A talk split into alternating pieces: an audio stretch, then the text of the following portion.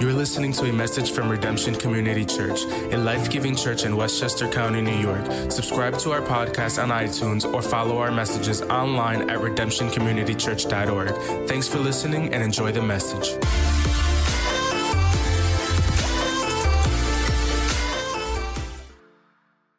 I'm so excited to kick off this new series, Freedom. Let me start by asking you this question. What comes to mind when you hear the word freedom? When you think of the word freedom, what comes to mind? Maybe for some of you, you think of your freedom as an American. You kind of feel patriotic. You think about the 4th of July, the Statue of Liberty, your freedoms that are enshrined in the Bill of Rights, in the Constitution.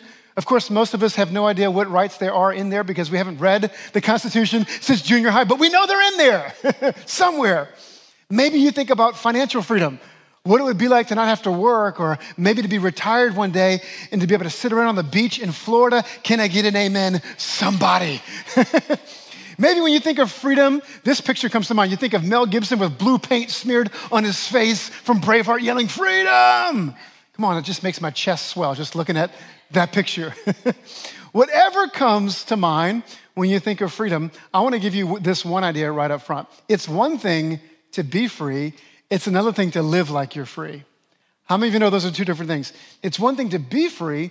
It's another thing to actually live like you're free. You see, I think for us as modern day people living in a democracy, we almost take this idea of being free for granted.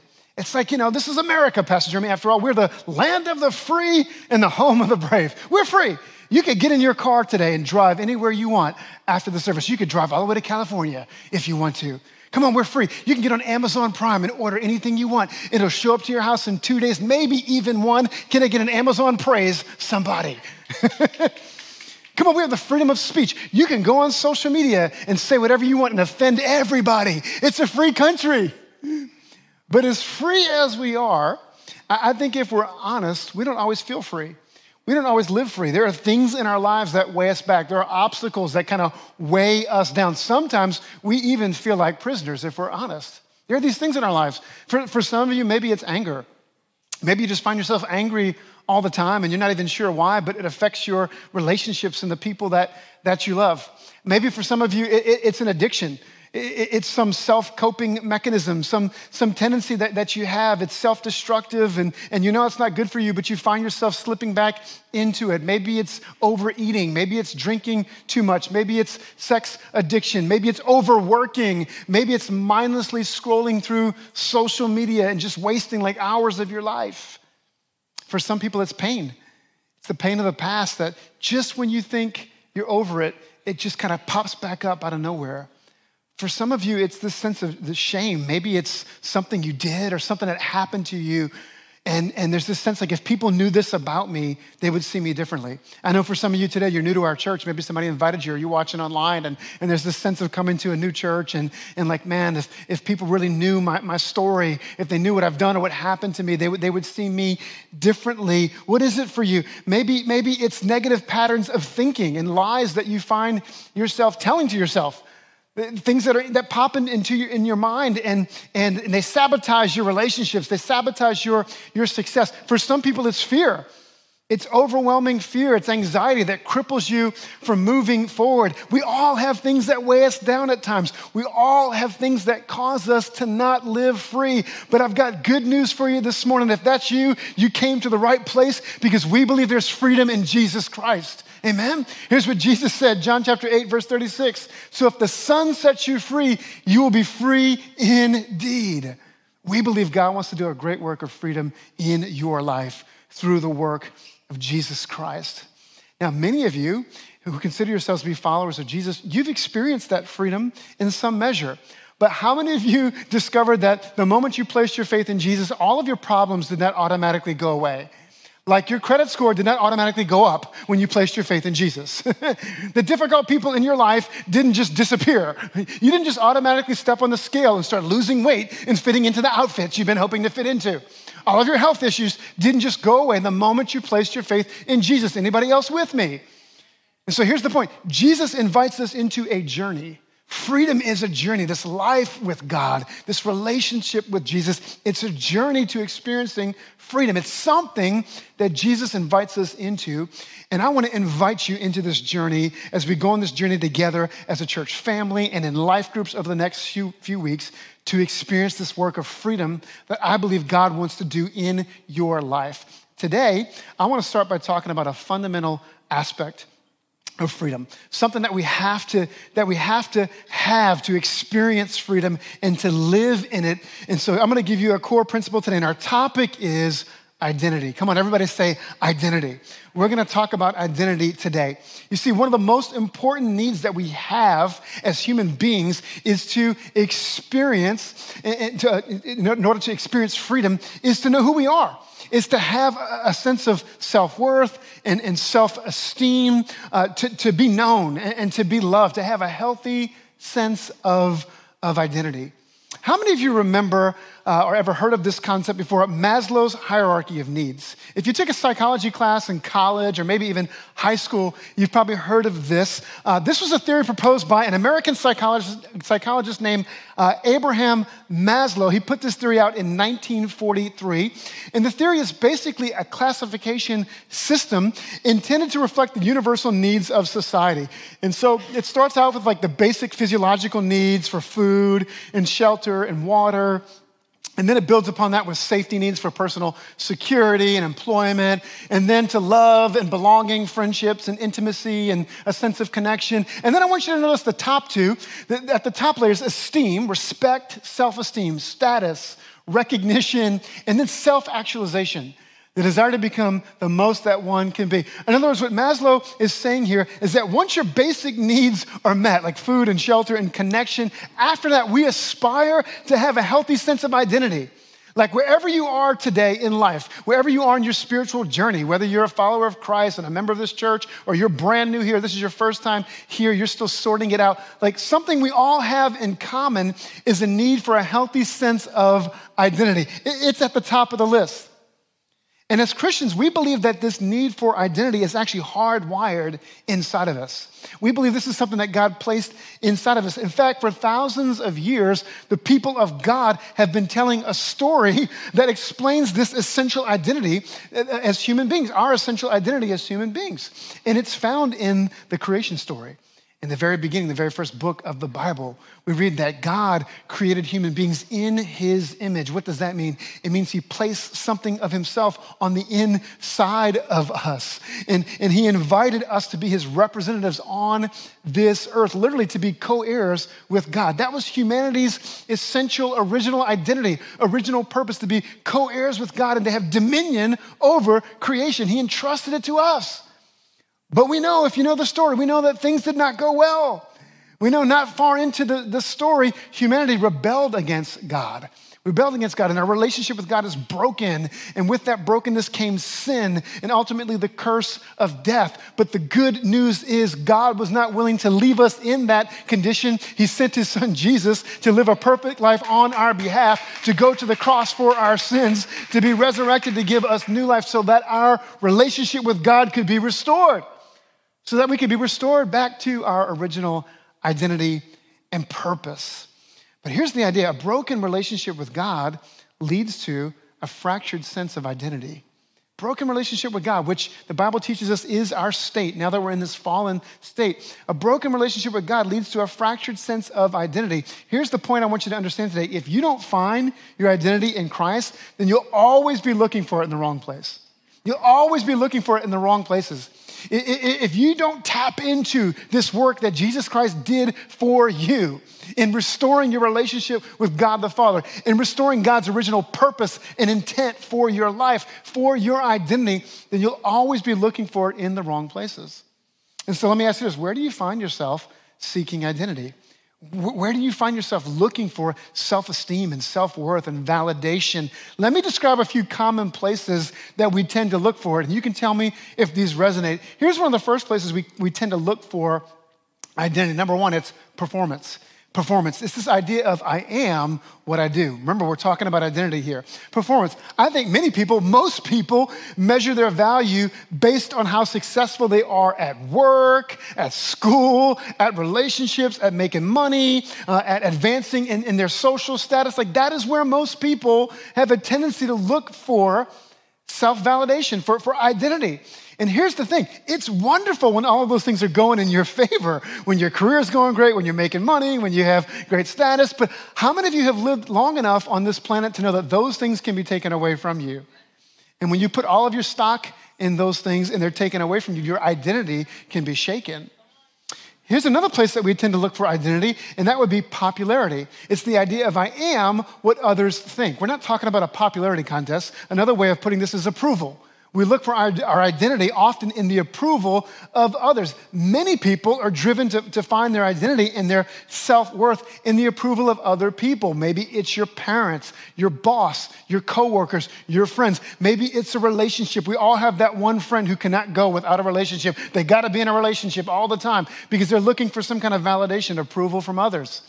Many people are looking for approval on social media. Come on, they find their identity and their self-worth in likes and in heart emojis and in comments and how many friends they have, how many followers they have.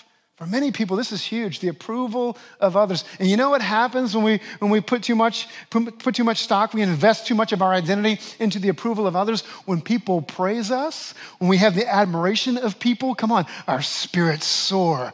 But when people criticize us, we get down in the dumps and we become very, very defensive. Those are signs that we've put a little bit too much into the approval of others. Here's the third place we tend to look for identity, and that would be possessions. It's this idea that I am what I own. How many of you know the message of our culture is whoever has the most stuff wins? That's the competitive culture we're living in, right? Every day we're living and breathing in a culture that preaches this idea to us that the more stuff you have, the happier you're gonna be. And so many people get invested in this, right? Trying to find identity and esteem through accumulating material possessions and status symbols. Stop and think about it for a moment. There's a reason they call them status symbols. People are literally trying to find a sense of status by purchasing things. We have just a little bit of that going on around here in Westchester and Connecticut. Have you noticed? Anybody? And so what happens is we can end up comparing what we have to other people and feeling really inadequate. Really inadequate when we find our identity in material possessions. So here's the question. Why is it if we know that these things are not ultimately fulfilling, why is it that we constantly drift toward looking for our identity in these things?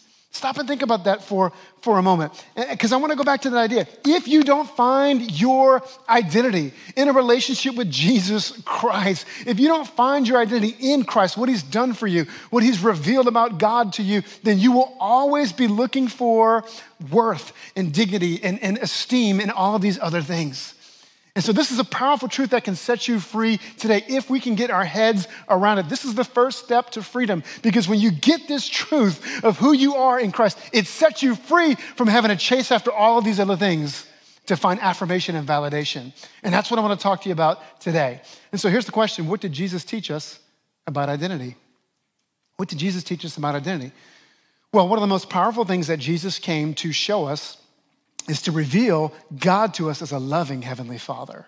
Jesus taught a lot of powerful things, amazing things, but one of the most powerful things that Jesus came to show us was to reveal to us God as a loving Heavenly Father. Think about the Lord's Prayer, the most famous prayer in the Bible. Jesus taught his disciples to pray, "Our Father," right, who art in heaven. Jesus came to show us the way back to the Father. He came to show us that we could have a personal relationship with God. Jesus came to show us that we could have a new identity as children of God, as sons and daughters of God. Like we could literally know him, not just as creator, not just as the giver of the commandments, that's how the people of God had thought of him, not just as this all-powerful being, but literally to have this close relationship so that we can call him Father and begin to think of ourselves, our core identity, as sons and daughters of God. Let me tell you something, if we can get a hold of that revelation of what Jesus came to reveal, it'll change your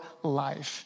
Here's what John chapter 1, verse 12 says, "But to all who believed him and accepted him, he gave the right to become the children of God." Wow, that's what we actually have in Christ, the right to be called the children of God. Not because of anything we've done, not because of our perfect church attendance, not because we put money in the offering, not because we're good, upstanding citizens. No, because of what Jesus Christ has done on our behalf. When we place our faith in him, he's given us the right to become children of God. Now, as amazing as that truth is, as powerful as that truth is, as life-changing as that is, we struggle to receive that gift. We can amen that, but here's the reality. We struggle with this concept often of seeing God as our heavenly father. Why is that? Well, I have a few reasons. I think, first of all, that's because we all had earthly fathers and they weren't perfect. Come on, that's one thing we all have in common, right? Our fathers weren't perfect. And so maybe you had a good relationship with your dad, and maybe you do to this day, but your dad wasn't perfect. Maybe some of you didn't have a good relationship with your father, or you don't have a relationship, or maybe your dad was absent from your life, or maybe you felt like you never had your parents' approval or your father's approval. And so when you think about this, this is a really hard concept for you to think of God as father because you're carrying around a father wound in your heart. I think for many people, that stops us from being able to see him as a father. I think some of us, we struggle to see God as a loving heavenly father because we were given a different view of God. Some of you who grew up in certain churches or certain traditions, like your view of God is that he was like a taskmaster. Like, you know, you could never do enough to have his approval. It was like the goalpost was always being moved, right? But by your church, and you never felt like you could live up. You never felt like you could do enough good things. You always felt like you were condemned or sinning or doing wrong. And so this idea that God's a loving heavenly father, that's a hard thing for you to get your mind around. For some of you, you struggle with this because you've been through seasons of hurt and disappointment and times where you're like, why God? You know, why God moments. God, where were you in this season of my life? I mean, be honest for a moment. When you stop and think about God right now, how do you think God feels about you? Right now, looking at your life this past week since the last time we were together, if you were in church with us last Sunday, how do you think God feels about you right now? It's a really revealing question about how we see God, right? But here's the amazing thing. The amazing thing is we don't have to go through life wondering if God loves us. We don't have to go through this life wondering if God approves of us. We don't have to go through this life wondering if God wants to have a relationship with us. When you place your faith in Jesus and invite him into your life, God's Spirit comes to live on the inside of you. And one of the Holy Spirit's roles is to testify to your spirit that you're born again, that you're sons and daughters of God, that you're loved, that you're accepted, that you're approved of, that you're received into the family of God. We don't have to go through life wondering what God is like. We don't have to go through life wondering what God thinks about us. Jesus came to reveal him to us as a loving heavenly father. In fact, the Apostle Paul writes about this in Romans chapter 8. He describes our identity in Christ this way. Look at this, Romans chapter 8, verses 14 through 17. He says, "For those who are led by the Spirit of God are the children of God." That's those who are followers of Jesus. "The Spirit you receive does not make you slaves so that you live in fear again. Rather, the Spirit you receive brought about your adoption to sonship," and we could say daughtership to include the ladies. "And by him we cry, Abba, Father." That's like daddy, like dada, like that kind of intimate relationship. Abba, Father. Look at verse 16. "The Spirit himself testifies with our spirit that we are God's children. Now, if we are children, then we are heirs, heirs of God and co-heirs with Christ, if indeed we share in his sufferings, in order that we may also share in his glory." Come on, Paul says this is what happens when you're in Christ. This is your new identity. This is how he sets you free. This is literally the work that he wants to do on the inside of you, in your heart. He wants you to know exactly who you are. He wants you to know exactly where you stand with God. In fact, there's an inner witness in your spirit. Here's the big idea today, church. Freedom comes when you know who you are in Christ. Come on, if you want to experience freedom, if you want to go on this journey, let me invite you to take the first step. Freedom comes when you know who you are in Christ. You're not searching for your identity and all these other things, but you found your way home. And so here's the question today. Who are you? Who are you? Come on, let me give you some ideas today to encourage you. Who are you? Number one, in Christ, you're adopted as a child of God. You're adopted as a child of God. Welcome to the family. Look at verse 14. Paul said this, "For those who are led by the Spirit of God are the children of God." They're the children of God. They're not just good church members. They're not religious people. They're the children of God.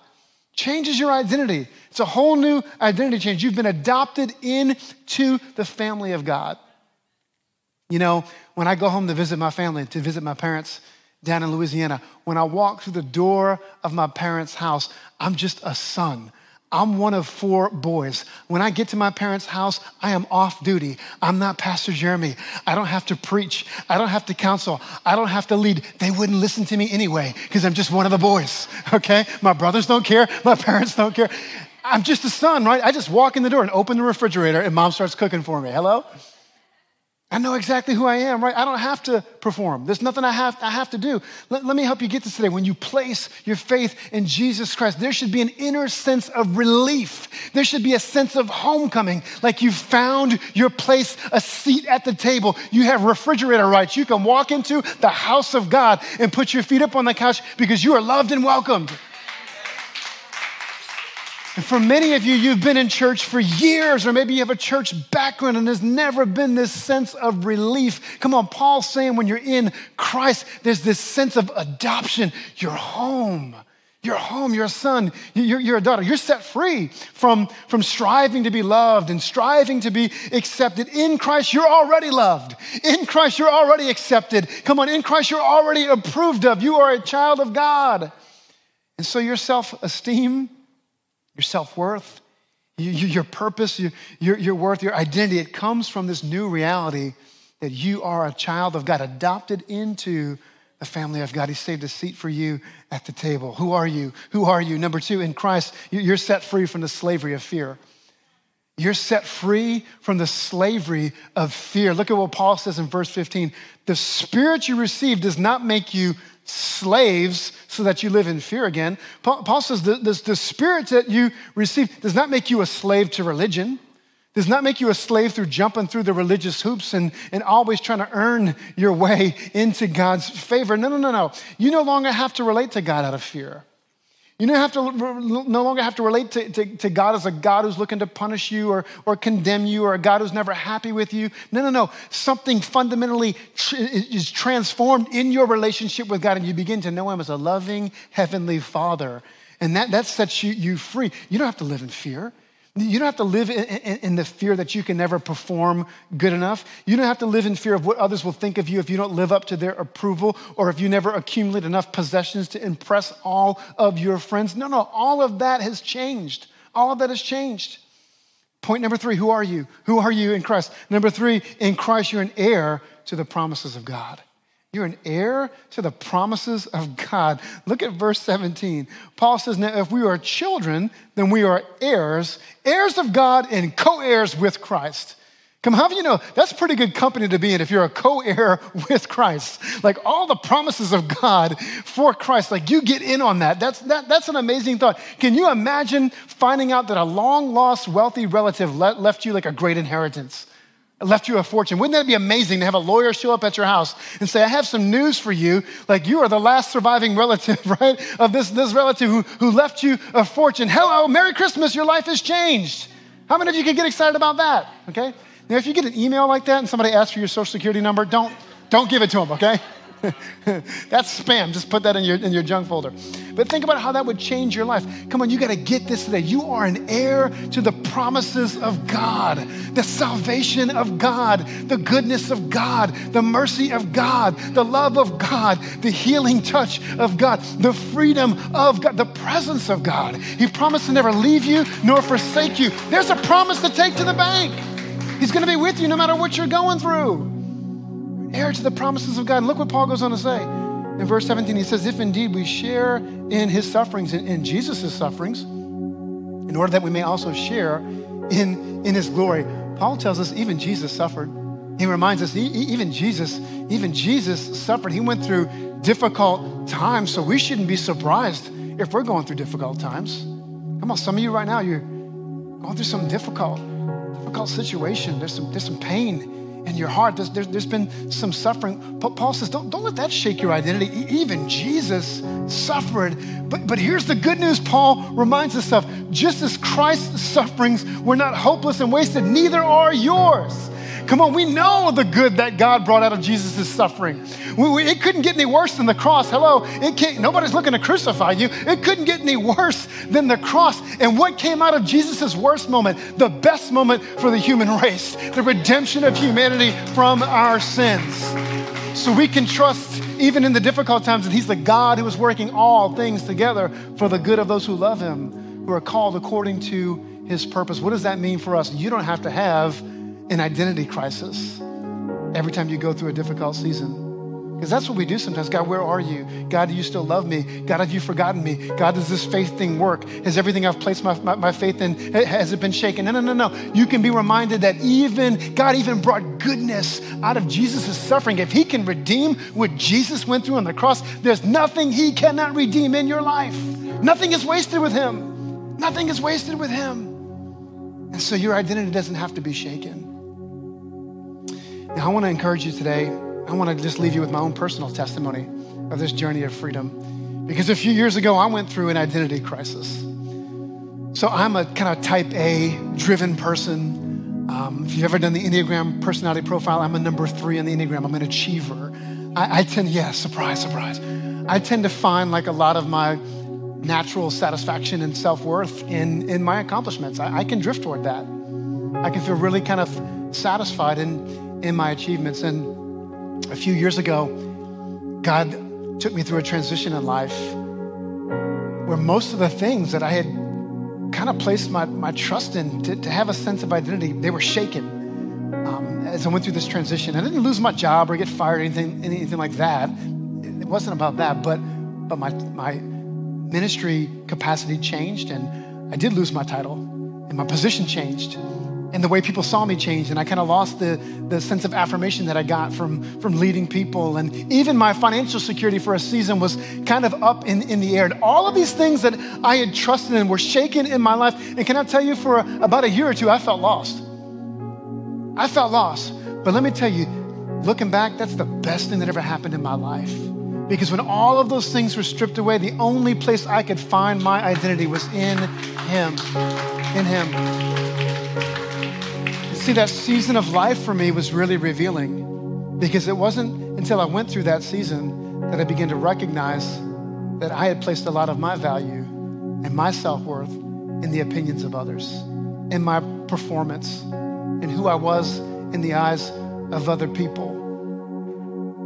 And all I had for the better part of a year or two, all I could hold on to was the very promise of scripture that we're reading today. My identity was only found in being a son, just being a son. God, I just want to be a son in your house, to really believe that's the most important thing in my life. God stripped me back down to that truth, and it changed my life, And I want to tell you today, it's the first step to freedom, because some of you, you're in an identity crisis right now.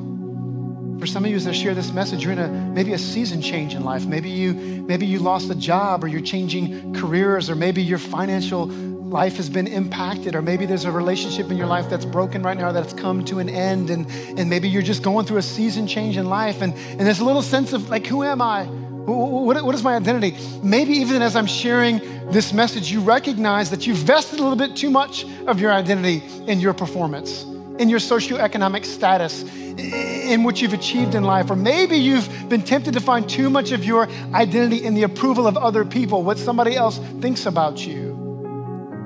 Maybe for some of you today, there is that wound in your heart from your parents, that sense that I never knew if I had my parents' approval. Maybe for you, it is a father wound. You'd say, I never really felt like I had my father's approval. And there's this identity crisis that you're facing right now in your life. Come on, let me ask you this question. Where do you find your identity? Where do you find your identity? Where are you seeking it? If you're a follower of Jesus Christ, let me reframe that question. If you're a Christian, where do you find yourself seeking identity outside of Christ, outside of who you are in him?